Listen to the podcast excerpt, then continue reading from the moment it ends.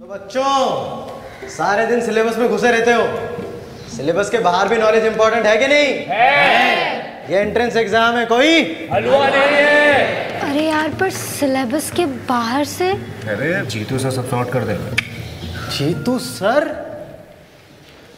अरे यार, दो चार बाल सफेद के आगे तूने तो सर ही बुला दिया।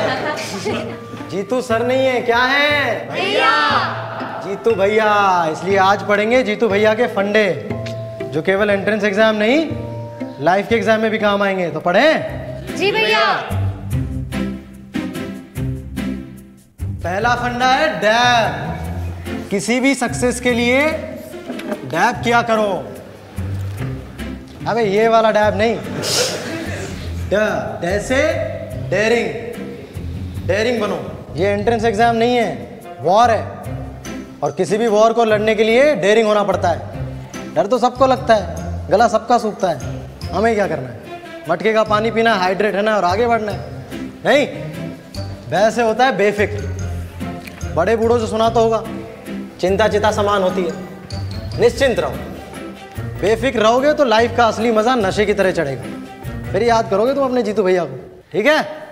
दूसरा फंडा है बेसिक। तो आज से सब लोग अपने बेसिक ठीक करेंगे। बे से बे बना लो। अबे वो बे नहीं, किताबों को बे बनाओ। जैसे बे के साथ रात रात भर टाइम स्पेंड करते हो, उसको समझने की कोशिश करते हो कि नहीं, वही रिश्ता किताबों के साथ बनाओ, जीवन सुधर जाएगा। सी से सीरियसनेस, सीरियस बनो।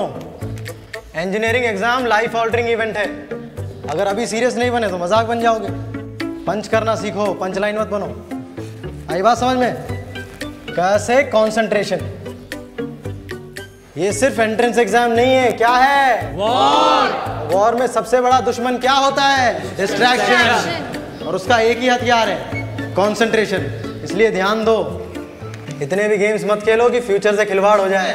जी भैया।